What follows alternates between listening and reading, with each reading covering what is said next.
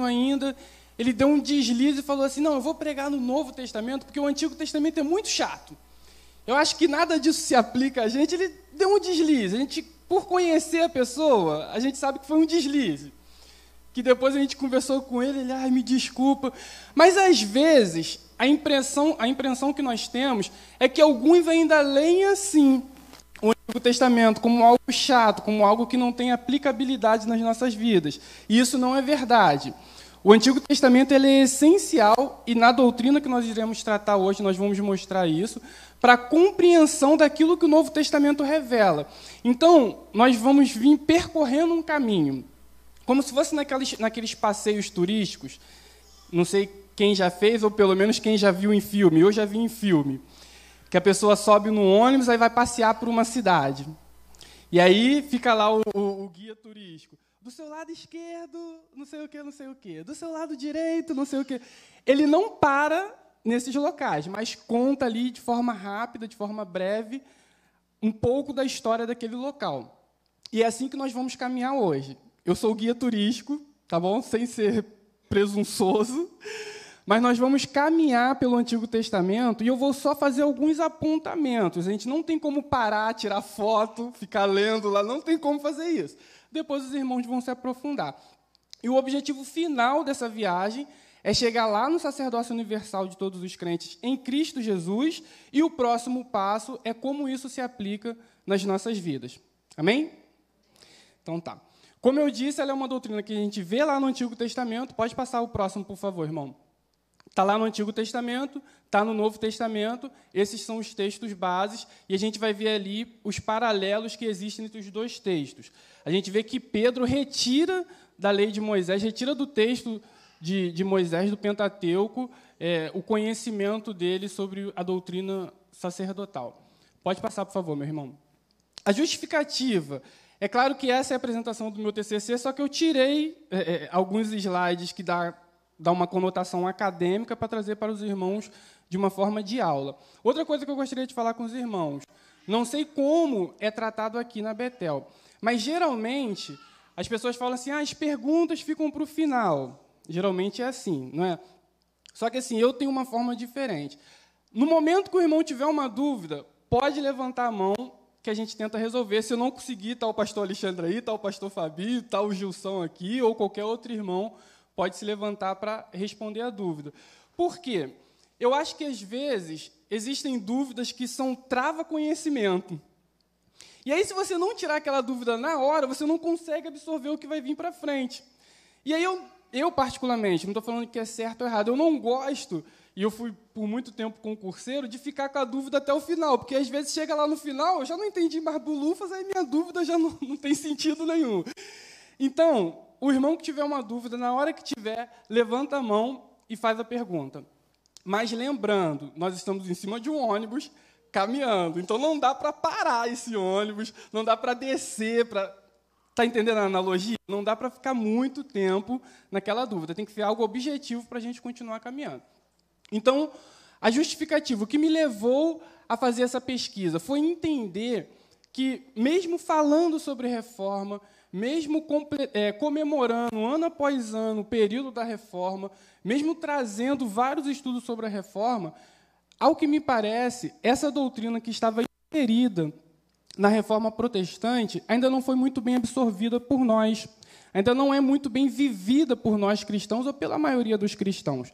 Então, nós vamos tentar trazer, nos esforçar para trazer à luz da palavra essa doutrina e, a, e, e aplicar a partir de hoje, ou aqueles irmãos que já aplicam, continuar aplicando essa doutrina. Pode passar, por favor, meu irmão. Pode passar isso também. O objetivo de, dessa doutrina, meus irmãos, é nos levar a uma graciosa responsabilidade.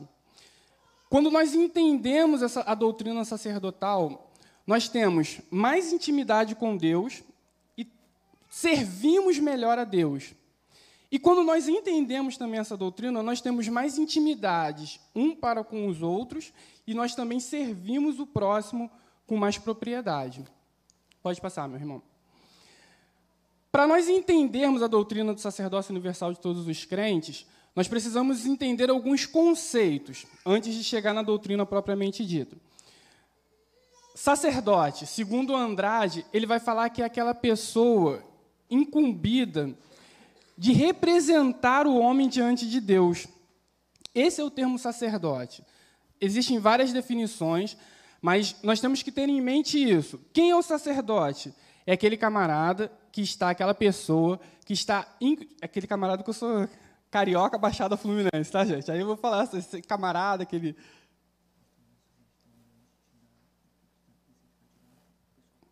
Amém, amém. Deixa eu te ajudar aqui. Pastor da igreja deu sugestão, eu vou dizer que não. Hoje, hoje. É, então, o sacerdote é isso. O termo hebraico Cohen é o ministro devidamente designado, cuja principal função é representar o homem diante de Deus. Então, guarda isso com você. Sacerdote é aquele que representa o homem diante de Deus. Ele tem algumas atribuições básicas, dentre as quais são várias, mas dentre as principais: santificar o povo. No Antigo Testamento, no contexto do Antigo Testamento, essa era a função principal dele oferecer dons e sacrifícios e interceder pelos pecadores. Existe um outro, esse é o termo sacerdote, amém? Existe um outro termo, que é o sacerdócio, e alguns autores vão dizer que é a investidura do sacerdote no cargo dele.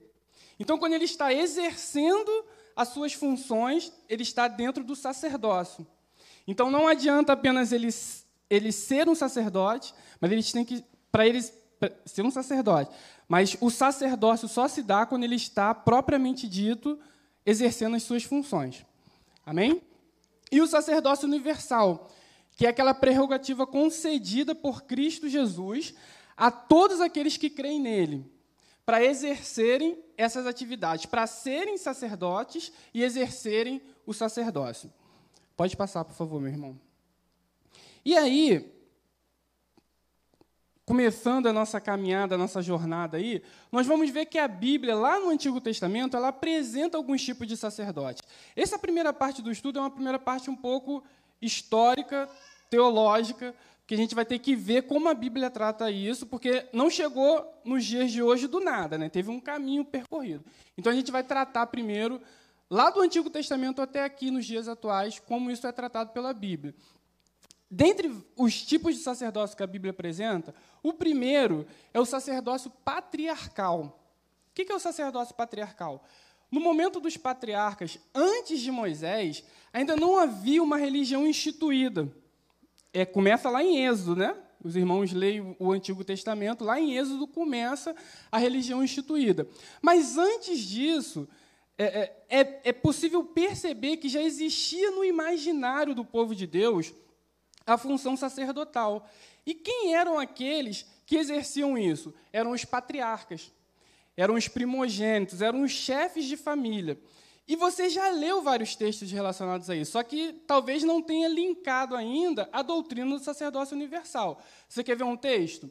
Jó, capítulo 1, versículo 4 a 5. Vamos abrir? E eu vou vou fazer um louvor à igreja, pastor, porque eu ia falar isso, só que eu já estou vendo que isso acontece aqui quase na sua maioria. Escola bíblica dominical. Geralmente, nós subutilizamos essa ferramenta. Subutilizamos em que sentido?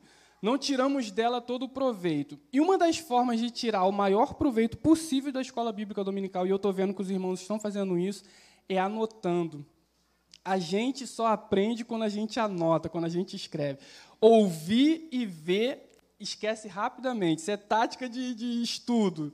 Então, isso, meu irmão, anota. O que vocês passou na cabeça de vocês, anota tudo para depois pesquisar e até mesmo aprimorar aquilo que quem estiver aqui na frente trouxer. Parabéns, quero louvar aos irmãos pela, por essa dedicação. Então vamos lá ver Jó capítulo 1, versículos 4 e 5. Seus filhos costumavam dar banquetes em casa, um de cada vez, e convidavam suas três irmãs para comerem e beberem com eles. Terminado o período de banquetes, Jó mandava chamá-los e faziam com que se. Qual é a obrigação do sacerdote? Pode falar, irmã. Santificar o povo, né? Purificar o povo, tá aí. De madrugada, ele oferecia um holocausto, oferecia um holocausto, viu que a gente falou isso lá na definição, em favor de cada um deles, pois pensava: talvez os meus filhos tenham lá no íntimo pecado e amaldiçoado a Deus. Está vendo? Intercedendo pelo, pelos filhos dele. Essa era a prática constante de Jó. Olha que interessante. Não tinha nada instituído ainda, não tinha nada que determinava ele a fazer isso. Mas o nosso Deus, que é soberano, que guia a história, já colocou isso no coração desses homens. A gente vai ver Abraão fazendo isso também.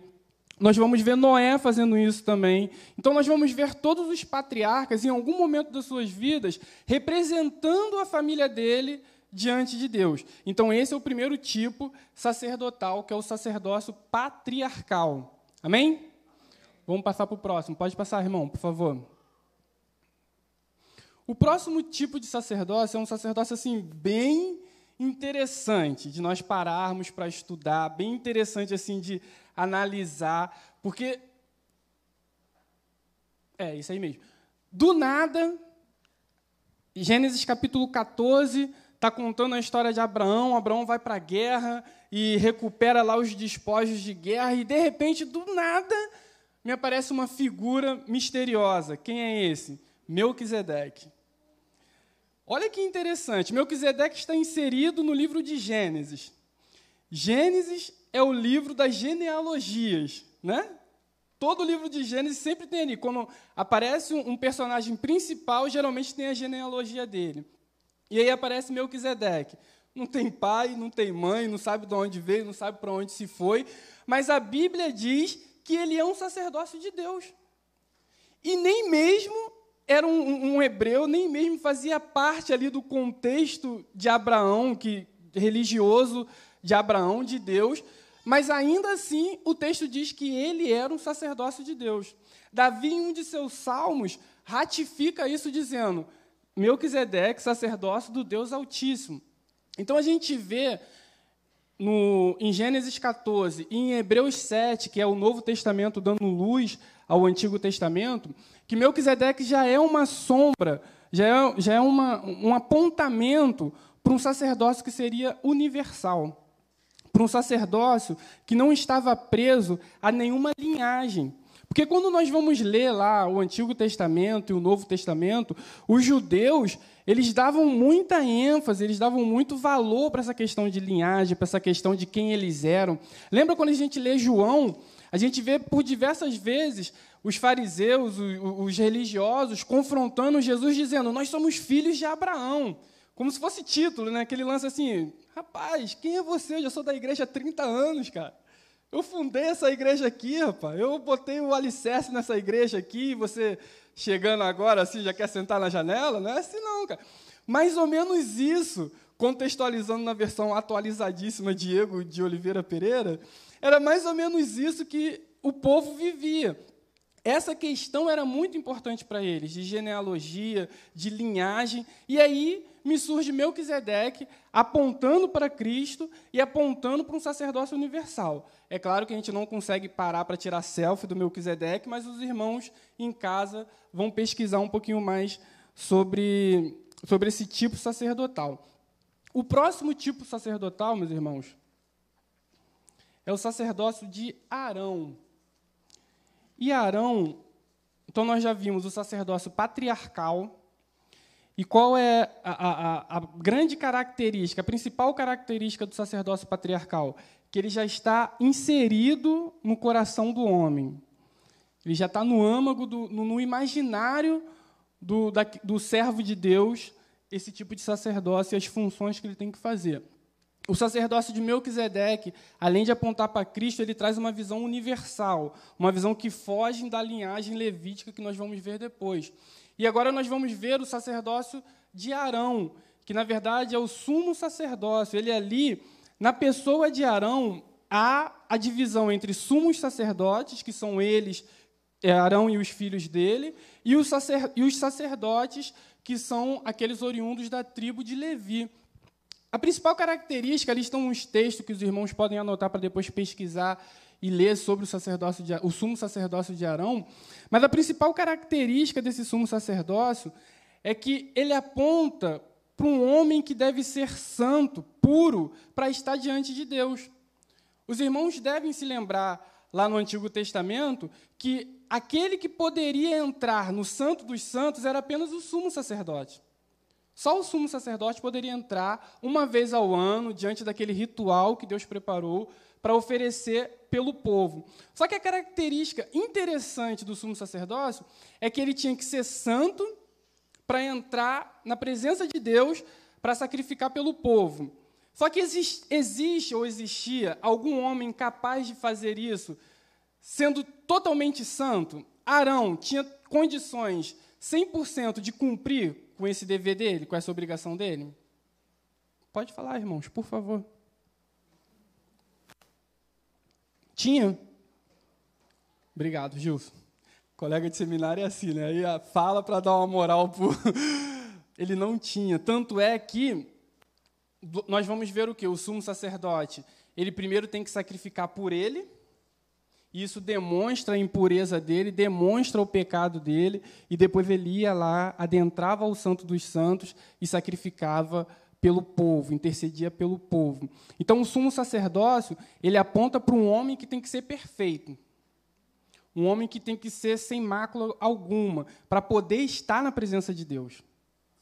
Então, ele sacrifica, asperge aquele sangue, aquele sangue de forma ritualística do Antigo Testamento limpa de, é, de forma temporária os pecados dele e assim ele tem condição de entrar no Santo dos Santos. Então, nós já vimos três tipos sacerdotais. Isso é para fixar mesmo, tá, irmãos? Três tipos sacerdotais. Primeiro, patriarcal. E qual é a principal característica do sacerdócio patriarcal? Vocês estão aí, irmãos? Oi? Agora, agora em português.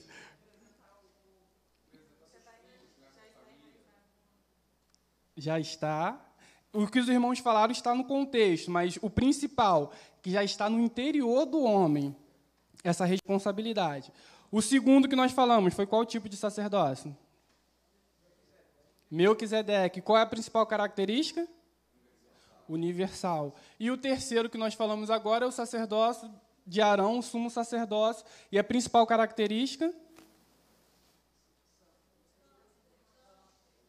Oi, santo. A pureza pessoal. Amém. Vamos para o próximo tipo de sacerdócio, é o sacerdócio levítico. Como eu falei, nesse momento, há uma hierarquia entre os, os sumos sacerdotes e os sacerdócios da tribo de Levítico. Todo sacerdote é da tribo de Levi, mas nem todos da tribo de Levi são sacerdotes. A gente tem que deixar isso claro. E qual é a principal característica desse tipo de sacerdócio? É a representatividade de todo o povo.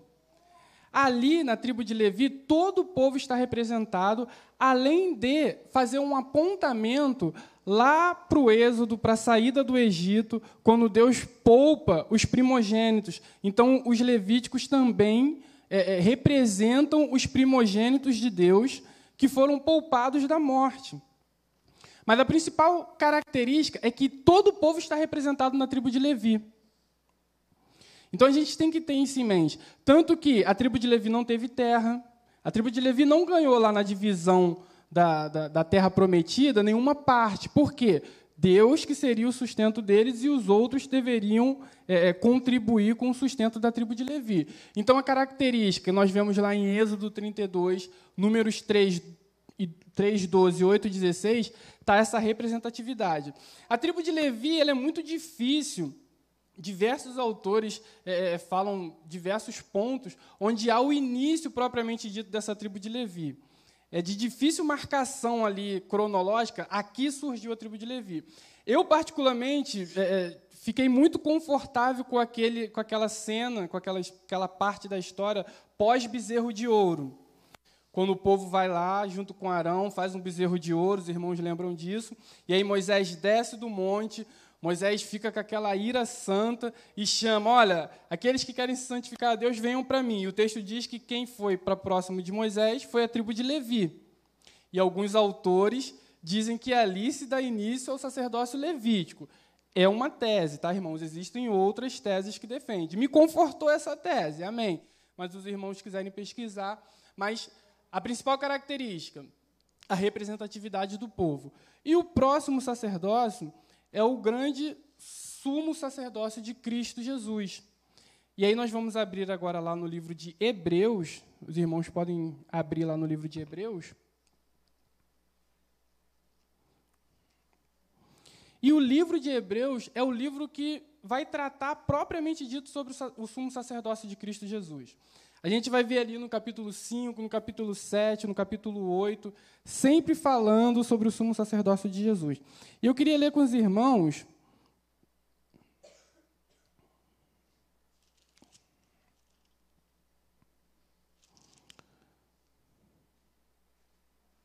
Deixa eu ver aqui o, o versículo. Primeiro capítulo 7, a partir do versículo 1 ele fala assim: Esse Melquisedeque, rei de Salém e sacerdócio do Deus Altíssimo, encontrou-se com Abraão quando este voltava depois de derrotar os reis e o abençoou. Pode passar. E Abraão lhe deu o dízimo de tudo em primeiro lugar. Em primeiro lugar, seu nome significa rei de justiça, depois rei de Salém, que quer dizer rei da paz. Sem pai, sem mãe, sem genealogia, sem princípio de dias, nem fim de vida, feito semelhante ao Filho de Deus, ele permanece sacerdote para sempre. Considere a grandeza desse homem, até mesmo o patriarca Abraão. Lembra que eu falei que os judeus falam, nós somos filhos de Abraão, como se fosse um título, lhe deu o dízimo dos despojos. Ou seja, Abraão se submeteu a Melquisedeque. Pode passar, irmão. A lei requer dos sacerdotes, dentre os descendentes de Levi, que recebam o dízimo do povo, a representatividade, isto é, dos seus irmãos, embora estes sejam descendentes de Abraão. Este homem, porém, que não pertencia à linhagem de Levi, recebeu os dízimos de Abraão e abençoou aqueles que tinha, aquele que tinha as promessas. Sem dúvida alguma, o inferior é abençoado pelo superior. No primeiro caso, quem recebe o dízimo são homens mortais. No outro caso, é aquele de quem se declara que vive. Pode-se até dizer que Levi, que recebe os dízimos, entregou-os por meio de Abraão. Pois quando Melquisedeque se encontrou com Abraão, Levi ainda estava em corpo do seu antepassado. Aqui é o escritor de Hebreus fazendo um pano de fundo para mostrar o quanto Cristo é superior como sumo sacerdote. Aí ele está fazendo o quê? Falando com os religiosos da época, falando com aqueles que conheciam a lei da época e mostrando: olha, Abraão, que vocês têm como superior, deu dízimo a alguém que era superior a Abraão. Esse alguém não tinha genealogia, não se sabe de onde ele veio e para onde ele vai, mas a gente sabe que ele era um sacerdócio de Deus, então ele foi instituído por Deus. Pode passar. Se fosse possível alcançar a perfeição por meio do sacerdócio levítico, pois em sua vigência o povo recebeu a lei, por que haveria ainda necessidade de se levantar outro sacerdote, segundo a ordem de Melquisedeque, e não a de Arão? É uma pergunta que ele está fazendo. Pois quando há mudança de sacerdócio, é necessário que haja mudança de lei.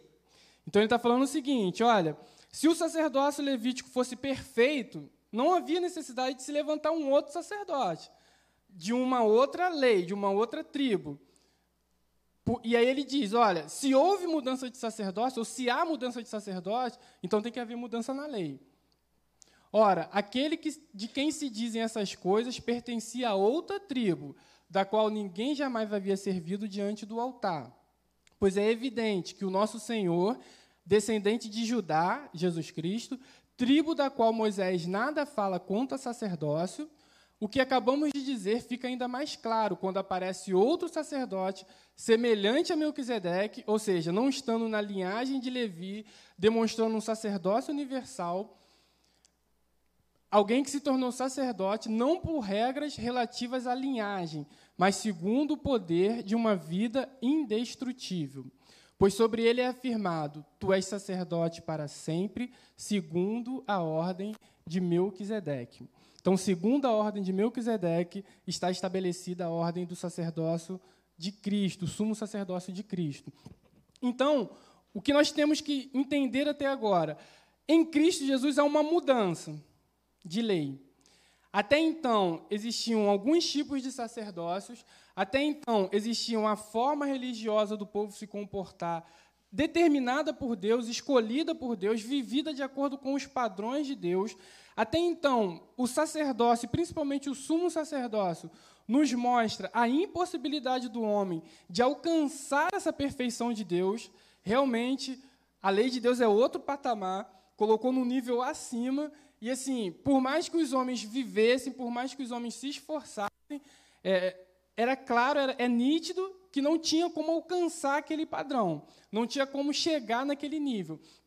E aí o escritor ao Hebreus vai dizer o seguinte, aos Hebreus vai dizer o seguinte: olha, a partir de Cristo há uma mudança. E Cristo nem é da tribo de Levi. Então isso deixa bem claro que a lei até então serviu para mostrar algo futuro, serviu para clarear ou para começar. Eu gosto de dizer que assim é como se fosse um quadro sendo pintado onde no início você não consegue entender os rabiscos, as pinceladas do autor, mas que com o passar do tempo, no, no, no, no, tempo determinado por Deus, aquele quadro nos seria revelado, nós teríamos compreensão daquilo que estava acontecendo. Então, em Cristo, há essa compreensão. Em Cristo, há um, um sumo sacerdócio e um sacerdócio completo. E nós vamos ver no próximo slide. Porque em Cristo, nós vemos que o Cristo foi o primogênito de toda a criação. Então, ali em Cristo, há a representação do sacerdócio patriarcal. Cristo é superior à lei, não é verdade? Então, ali há a representação do sacerdócio de Melquisedeque. Cristo é o sumo sacerdócio perfeito, quando os irmãos puderem ler o livro de Hebreus, ou relerem o livro de Hebreus, os irmãos vão ver que Cristo foi o sumo sacerdócio perfeito, tendo se oferecido apenas uma única vez, e, e, não há mais necessidade de sacrifícios a partir de Cristo Jesus. O véu é rasgado de alto a baixo. Então, assim, o acesso a todos é dado a partir de Cristo Jesus. Então, ele representa dessa forma o sumo sacerdócio de Arão, que não conseguiu ser perfeito, mas em Jesus Cristo é perfeito. E em Cristo Jesus há a representatividade de todos os filhos de Deus. Não é verdade? Romanos vai dizer que antes éramos da descendência de de Adão e agora nós somos da linhagem de Cristo quando nós nascemos de novo. Então, todos os filhos de Deus estão representados ali. Todos os filhos de Deus. Porque às vezes nós temos é, a errada concepção, e às vezes é até disseminado que todos são filhos de Deus. Não, isso não é bíblico. Todos são criaturas de Deus. Mas filhos de Deus são aqueles que aceitam Cristo Jesus como seu Salvador, que aceitam o sacerdócio, o sumo sacerdócio de Cristo Jesus. Então, esses estão representados diante de Deus. Esses podem servir diante de Deus. E aí, Diante de toda essa explanação do Antigo Testamento, explanação essa que certamente Pedro tinha conhecimento, porque Pedro era um judeu, Pedro conhecia e viveu com Cristo Jesus, nós podemos começar agora a, a caminhar um pouco mais para o que é a doutrina do sacerdócio universal de todos os crentes. Antigamente, fazendo um, um resumo, um apanhalado de tudo, de tudo aquilo que nós falamos, antigamente, é, depois da era patriarcal, só algumas pessoas tinham o privilégio de estarem diante de Deus. Só algumas pessoas tinham o privilégio de tratar com as coisas santas, com as coisas sagradas. E todo o povo apenas é, é, era espectador daquilo, era apenas é, é ficava apenas na plateia, vendo aquilo. É claro que tinham as suas responsabilidades, mas não, não era obrigação principal deles tratar com as coisas sagradas, tratar com as coisas santas. Existiam pessoas para representá-los. Isso aí foi uma determinação de Deus, apesar de, em Êxodo, já ter o contexto do sacerdócio universal. Apesar de Deus ter chamado o povo de Israel para ser bênção para as outras nações. Só que a gente vai ver com o decorrer do tempo que o povo cai numa religiosidade e o sacerdócio ele vai ganhando uma conotação que é bem provável que não tenha sido a conotação que Deus queria dar, mas Deus não perde o controle de nada, nada pega Deus de surpresa. Deus deixa a história se desenrolar até o sacerdócio de Cristo Jesus. Passa, por favor, meu irmão. E aí nós chegamos no sacerdócio real de todos os cristãos, que eu gosto de chamar como uma graciosa responsabilidade. Porque nós vimos aqui que o sacerdote é aquele que representa o homem diante de Deus. Nós vimos aqui que as obrigações do sacerdócio era santificar o povo, ministrar para o povo era uma obrigação do sacerdote, orar pelo povo, interceder pelo povo era uma obrigação deles. Então a gente vai ver que tudo aquilo que era apenas de um grupo está sendo puxado para todos os cristãos. Porque 1 Pedro 2,5, que nós lemos, 2,9, eu botei. Eu botei errado ali. Vamos voltar lá para 1 Pedro 2,9. Pastor, que hora que eu comecei que eu não vi?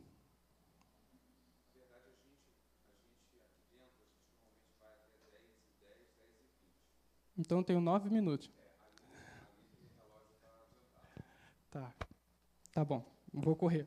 Então, 1 Pedro 2,9, vamos voltar lá. O que, que ele diz? Vós, porém, sou raça, aceita, raça eleita, sacerdócio real, nação santa, povo exclusivo de Deus, para anunciar as grandezas daquele que o chamou das trevas para a sua maravilhosa luz. Então Pedro traz luz a todo esse ensinamento que de forma rápida eu trouxe aqui para os irmãos e dizendo, olha, não tem aquilo tudo que a gente conhece lá de trás do Antigo Testamento, agora tudo isso recai sobre nós. Um povo pós-ressurreição de Cristo Jesus. Pedro está dizendo, conversando para uma igreja que pós-Cristo ressurreto. Apocalipse, João também vai falar isso, vai dizer que nós somos sacerdócio real. E isso traz implicações para as nossas vidas que, assim, talvez a gente ainda não tenha parado para pensar. Mas agora, vendo de uma forma ampla as obrigações do sacerdote, a obrigação do sumo sacerdote, que foi representado em Cristo Jesus, que foi é, cumprido em Cristo Jesus, nós temos que pensar na nossa vida, como viver nos dias de hoje de forma sacerdotal. Ou melhor, nós vivemos de forma sacerdotal? Ou ainda existe no nosso meio pessoas que nos representam diante de Deus? Isso que nós devemos é, analisar nessa, nessa manhã. Pode passar, meu irmão, por favor. Antes disso, eu vou falar mais rápido ainda.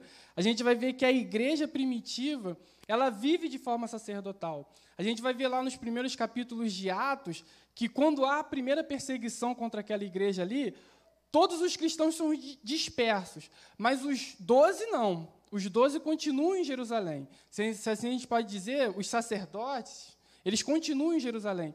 Mas a gente vai ver que a igreja cresceu naquele período, não é? O povo saiu na dispersão, só que a igreja cresceu, porque esses irmãos, eu tenho convicção disso, eles tinham muito claro na mente e no coração deles que era obrigação deles fazerem as coisas que outrora eram inerentes aos sacerdotes. Então eles vão vivendo a vida e vão vivendo uma vida de forma sacerdotal.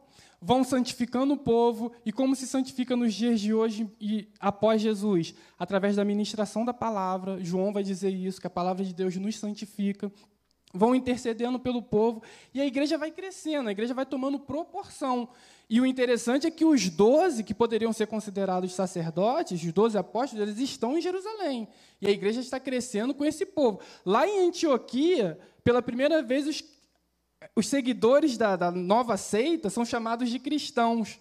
Não são os doze que estão ali são aqueles que entenderam o sacerdócio universal de todos os crentes, que entenderam que a responsabilidade é de cada um e não apenas delegada a um grupo específico. E aí nós vamos ver a igreja trabalhando dessa forma, só que aí é, num determinado momento, principalmente ali na Idade Média, a gente vai ver que a igreja volta é, dá um passo atrás em relação a isso. E aí a questão do sacerdócio ali, na, no, na Idade das Trevas, começa a ganhar uma conotação política religiosa e começa a haver novamente uma separação entre os leigos e os clérigos.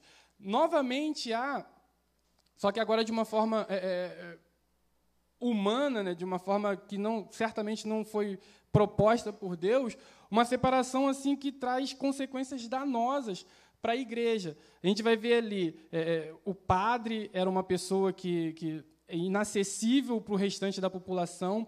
A ceia só poderia ser ministrada por esses homens, e ali existia novamente Cristo sendo é, crucificado, novamente existia essa questão totalmente ritualística. Então, assim, a gente vai ver que na Idade Média, se os irmãos puderem estudar sobre isso, esse conceito não é aplicado até Lutero e outros reformadores, e Calvino também, se levantarem confrontando isso. Alguns autores vão dizer que a maior contribuição que Lutero trouxe para a eclesiologia, para a igreja, foi ressuscitar o sacerdócio universal. Foi reavivar o sacerdócio universal.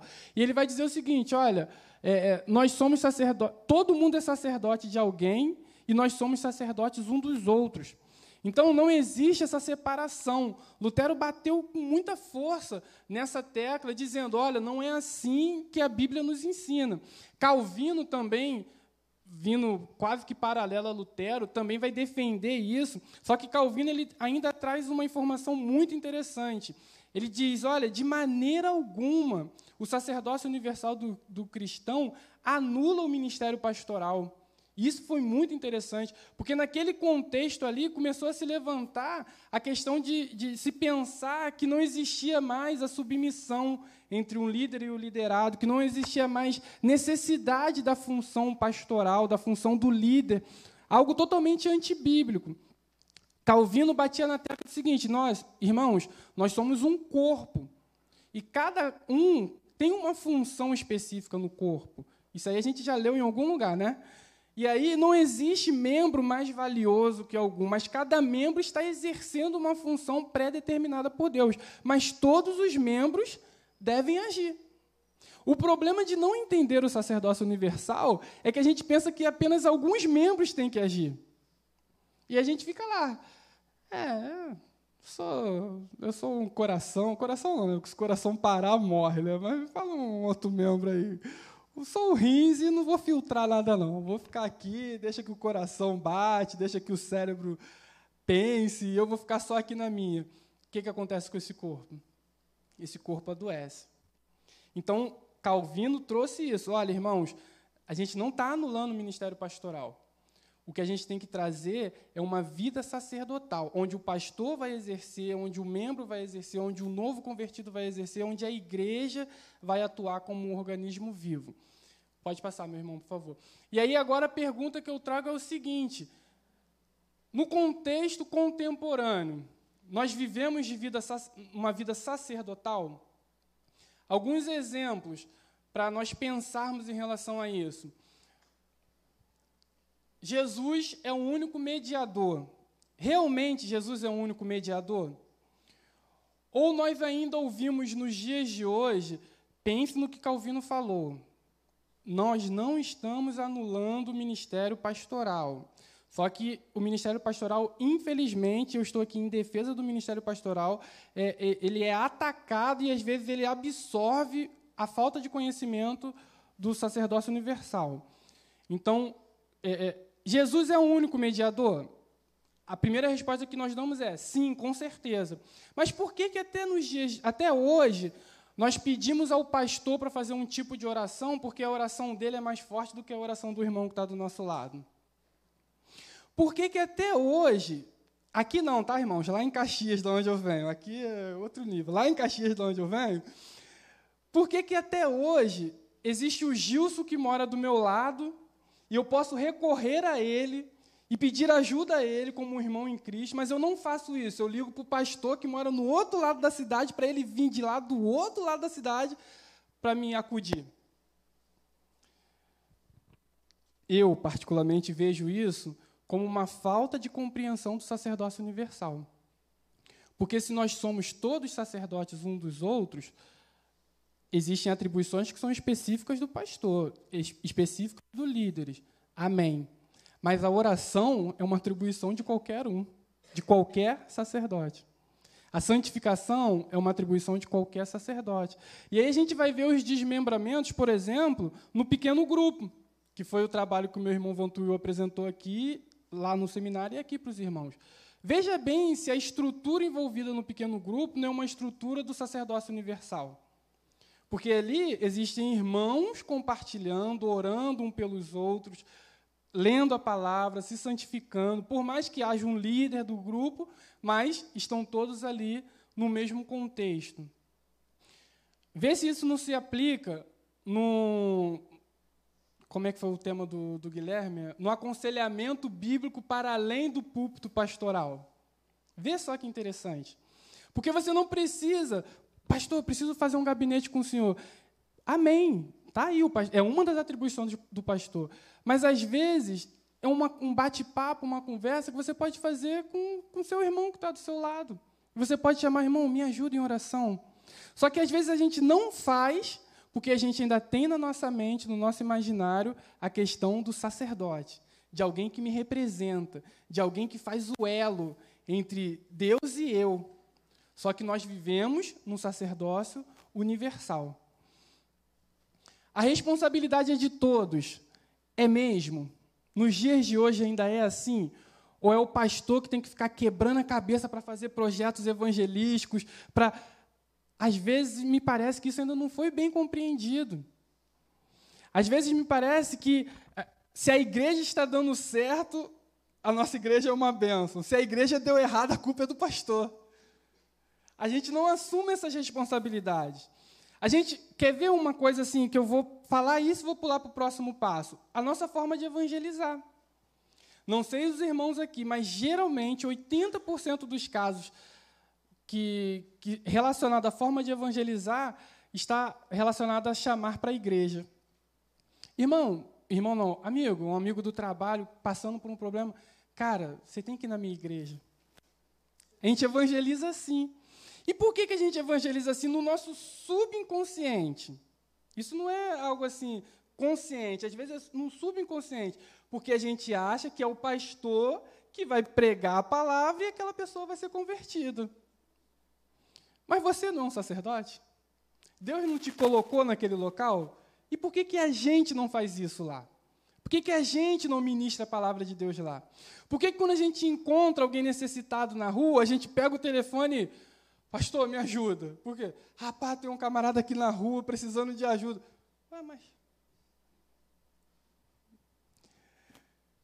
E o segundo, o terceiro ponto, que é um alcance interno e um alcance externo.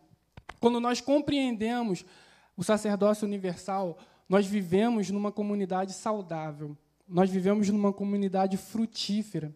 Nós vivemos numa comunidade onde os membros trocam relacionamentos saudáveis, onde os membros crescem como irmãos. Se tem uma coisa no nosso meio que está batido, é a palavra irmão. Porque a gente fala que o próximo é nosso irmão, só que a gente não trata ele como um irmão. Eu lembro, isso aí eu não era convertido ainda, vou confessar pecado do, da época que eu não era convertido. Eu fiquei um período sem falar com meu irmão, na adolescência tinha lá meus 14, 13 anos, eu briguei com meu irmão e fiquei sem falar com ele por um tempo. Fomos jogar bola. Ele era do meu time. E numa jogada ríspida, o cara foi, deu-lhe uma banda nele e partiu para cima dele. E eu, o irmão dele, sem falar com ele, o que, que eu fiz? Parti para cima do cara. Porque é meu irmão, meu. Cara, não bate no meu irmão, não, cara. Lá em casa a gente resolve, mas o meu irmão, não, eu vou para cima dele. E quando a gente tem essa visão sacerdotal, Dentro da igreja, a gente vive dessa forma. Não querendo que o irmão caia, mas se o irmão caiu, caramba, eu caí também. Porque é o, é o meu irmão que caiu. É o meu irmão que precisa de ajuda. A gente não sai correndo para falar com o líder ou para falar. Não, eu arregaço as mangas e vou fazer o que tenho que fazer.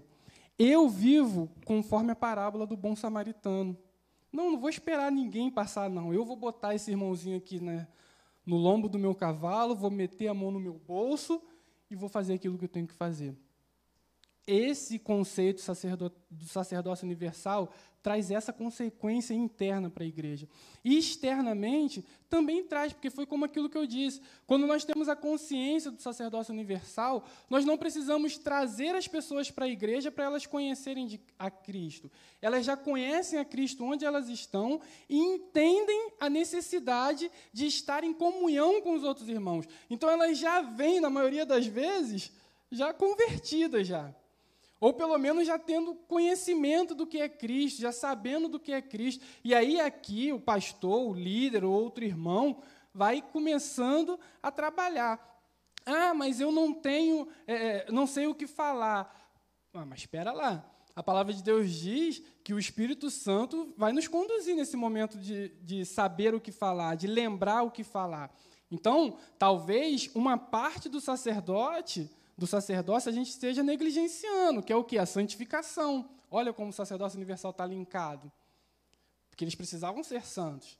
Eles precisavam ser diferenciados. O livro de Levítico, eu não falei, mas tu vai ver ali nos primeiros capítulos uma série de regulamentações para os sacerdotes, tal qual era a responsabilidade da função deles. Então, talvez alguma coisa a gente está negligenciando. Mas a verdade é que, se nós vivermos uma vida sacerdotal, nós teremos um alcance interno e um alcance externo. E aí a pergunta que eu faço é a seguinte: nós temos vivido de uma forma sacerdotal? Nós colocamos em prática essa forma sacerdotal? Meus irmãos, é difícil. É difícil porque às vezes nós caminhamos num sistema que já a, a roda já está rodando e a gente entra e às vezes não para para pensar em algumas coisas. E quando eu comecei a, a, a, me debruçar sobre esse assunto, o que eu fiz foi pedir perdão a Deus e falar: Senhor, tem misericórdia de mim, Senhor.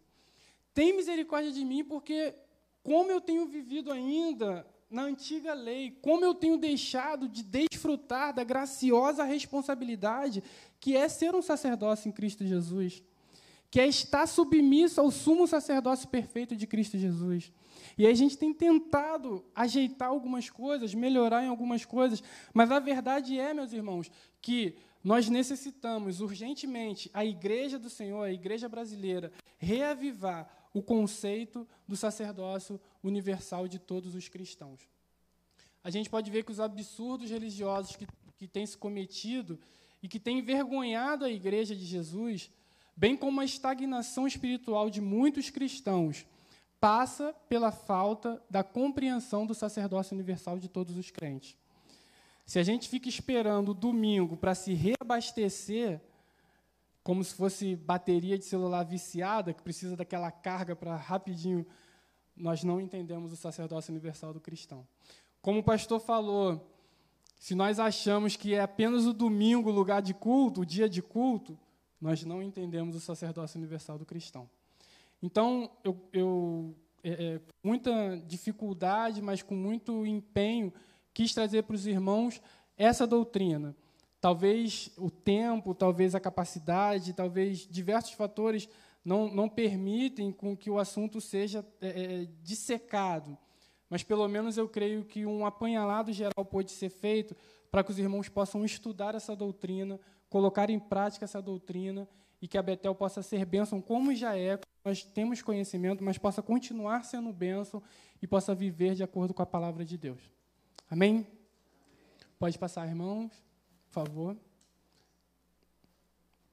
Pode passar, irmão. Pode passar. Momento de pergunta, não sei se, se alguém tem para passar para o próximo passo, que são os estudos em grupos. Alguém tem? Não? Então vamos orar? Vamos ficar em pé, irmãos?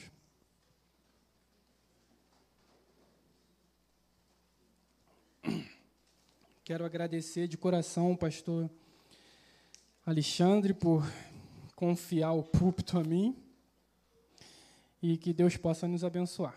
O senhor quer falar?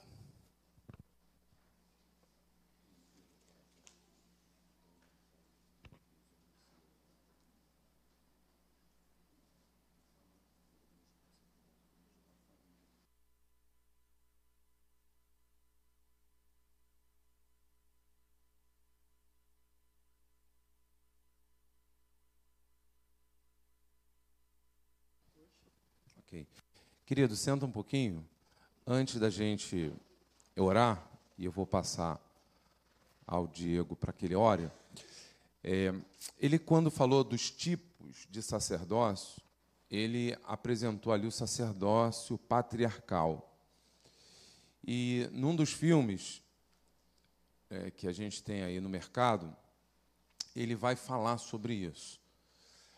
É, a gente vê ao longo da história uma evolução da consciência sacerdotal até chegar a gente. Os irmãos entendem assim? Amém? É? Isso vem, vem sendo isso vem sendo construído, né? E, e algo que, que também se perdeu, infelizmente, é a capacidade do homem entender que ele é o sacerdote do seu lar. Infelizmente, infelizmente, as mulheres, elas às vezes se sobrecarregam na responsabilidade espiritual com a sua casa, quando essa responsabilidade ela é masculina. Homens são sacerdotes do seu lar. Assim como foi Abraão, assim como foi Noé, assim como foi Jó, homens são sacerdotes do seu lar. É claro que a mulher, ela tem o seu papel sacerdotal sendo convertida, não é isso, Diego? Todos os cristãos, eles têm o seu papel de representatividade de Deus diante da sociedade. Mas o pai, ele é o sacerdote da sua casa. Ele é o sacerdote do seu lar. Ele tem essa responsabilidade. Vou aqui rapidamente falar de uma pesquisa, desculpa estender um pouco, Diego, mas está na, tá na, tá na ideia, né? Está na ideia. Irmãos, se uma criança é a primeira pessoa a se converter dentro de uma casa, se uma criança ela é a primeira pessoa, há, há é, a possibilidade de que toda a família se converta, a possibilidade é de 7%. Se uma criança se converte. A possibilidade de toda a família se converter é de 7%. Ou seja, de 100 famílias, aonde a primeira pessoa a se converter for uma criança, a possibilidade de que haja a conversão de todos é de sete famílias, através da influência daquela criança. Se a mãe é a primeira pessoa a se converter, a possibilidade aumenta para 17%. 17%. Se o pai se converte, a primeira pessoa, a possibilidade, ela aumenta para 92%. Alguém tem alguma dúvida em relação ao porquê? Alguém tem alguma dúvida em relação ao porquê? Irmãos, de manhã, o meu pai queria ir para o campo de futebol e ele ia, e minha mãe ia para a igreja. Você acha que eu ia para onde? E por que, que eu ia para o futebol? Porque fala, não, não, não, esse menino vai para a igreja não, esse menino vai comigo, vamos embora para o campo. E a mãe. Está entendendo? Trago isso, irmãos, para que nós, homens que estamos aqui, nós, homens casados, nós, homens solteiros, nós, homens adolescentes, entendamos diante da nossa família já estabelecida ou que ainda será construída o nosso papel como sacerdote dentro da nossa casa. A minha esposa, ela é a minha adjuntora, ela é minha auxiliar em relação a isso. Mas essa responsabilidade, essa pegada, ela é nossa. Ela é nossa. Se a gente lança essa responsabilidade sobre a mãe, sobre a mulher, a gente ainda está sobrecarregando ela com isso. Que ela já cuida de todos os afazeres da casa e ainda tem que ser a, a zelosa por encabeçar a vida espiritual da família. Isso não é bíblico, não é assim. Eu quero passar a parte de um filme, desculpa aí, tá, Diego, mas pegando um sacerdócio, não, não ia perder essa oportunidade. Lança aí, por favor.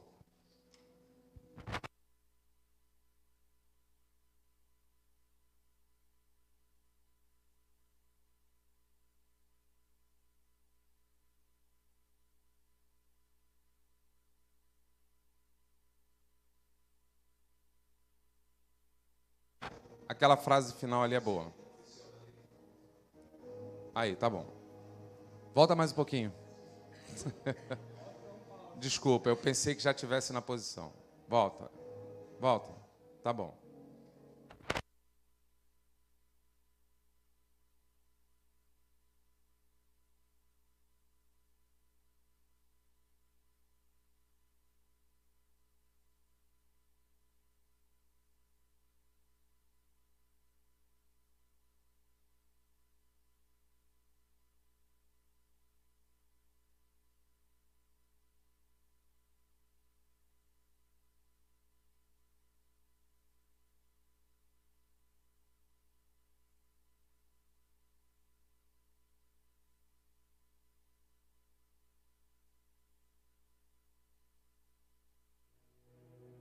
Enquanto tantas mães se sacrificam para ajudar seus filhos a sobreviver, elas não devem carregar o peso sozinhas. Agradecemos a Deus por elas. Mas as pesquisas provam que uma criança também precisa desesperadamente de um pai. Não há como negar este fato. Como todos vocês sabem, este ano, minha família sofreu a perda trágica de nossa filha de nove anos, Emily. A morte dela me fez perceber que eu não tinha aproveitado o tempo inestimável que eu tive com ela. E que eu não entendia realmente como era crucial meu papel como pai para ela e para nosso filho Dylan. Desde a morte dela, eu pedi para Deus me mostrar, através de Sua palavra, como ser o pai que eu tinha que ser. Agora eu acredito que Deus deseja que todos os pais se levantem corajosamente e façam o que for necessário para se envolverem na vida de seus filhos. E mais do que apenas estar lá e os sustentar, tem que andar com eles através de suas vidas jovens e ser uma representação visual do personagem de Deus, nosso Pai do céu. Um pai deve amar seus filhos e procurar ganhar seus corações. Ele deve protegê-los, discipliná-los e ensiná-los sobre Deus. Tem que ser o exemplo de como andar com integridade e tratar os outros com respeito. E deve convocar seus filhos para serem homens e mulheres responsáveis, para que vivam suas vidas pelo que é importante na eternidade. Alguns homens vão ouvir isso e zombar. Ou ignorar. Mas eu digo a vocês que, como pai, você é responsável perante Deus pela posição de influência que Ele deu a você. Você não pode dormir na direção só para acordar um dia e perceber que seu trabalho e seus hobbies não têm nenhum valor eterno. Mas as almas dos seus filhos têm. Alguns homens vão ouvir e concordar com isso mas não vão colocar em prática.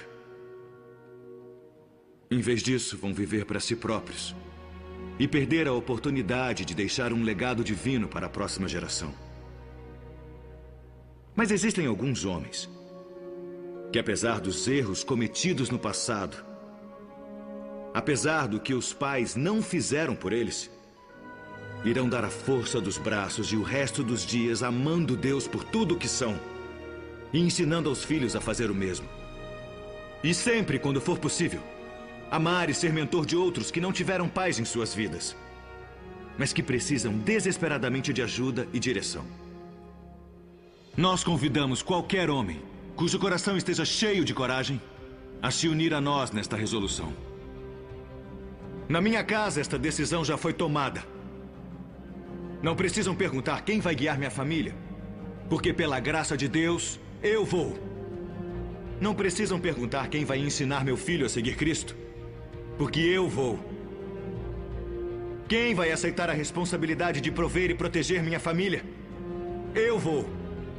Quem vai pedir a Deus para quebrar a corrente de padrões destrutivos na história da minha família? Eu vou. Quem vai orar por nós e abençoar meus filhos a seguirem corajosamente o que Deus os mandar fazer? Eu sou o pai deles eu vou. Eu aceito esta responsabilidade e é meu privilégio abraçar isso. Eu quero o favor de Deus e sua bênção em minha casa. Qualquer homem bom quer. Onde estão vocês, homens corajosos? Pais que temem o Senhor. É hora de levantar e responder ao chamado que Deus fez a vocês. E dizer: Eu vou! Eu vou! Eu vou!